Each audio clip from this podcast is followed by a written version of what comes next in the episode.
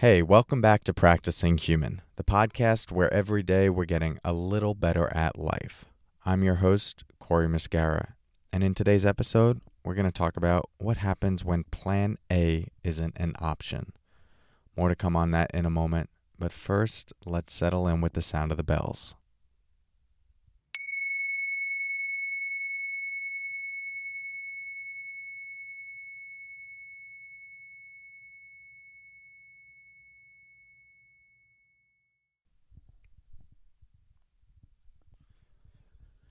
So, what do we do when plan A isn't an option anymore?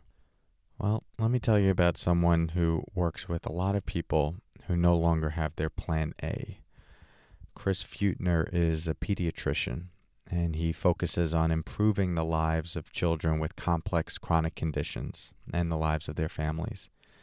Unfortunately, he often has to have conversations with parents that he describes as the most difficult of their lives.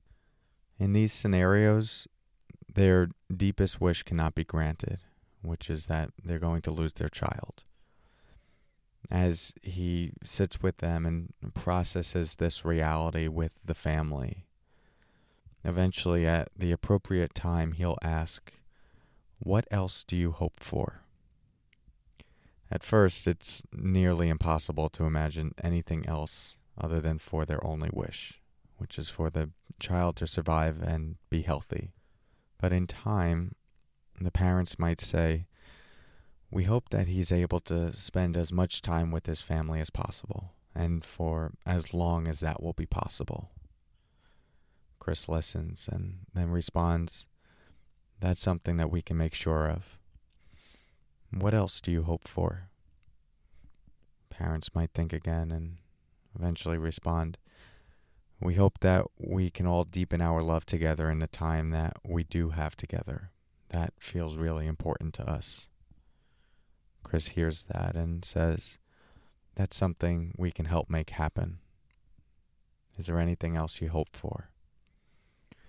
And eventually they're they're able to come up with a plan and a vision that is the best they can hope for given the circumstances. It's not option A. It's not even close to option A, but it's the best that can be hoped for based on the realities at hand. So sometimes option A is not available to us, and this can be painful. When you're in this reality, my encouragement is to ask, What else do I hope for? Give yourself some time to sit with the question. There may need to be some processing and some grieving and some letting go of option A. But if you give it some time, you may notice that something else emerges, another reality that isn't option A, but is the best given the circumstances at hand. As always, thank you for your practice. I appreciate the big work you're doing in the world. I'll talk to you soon and take care.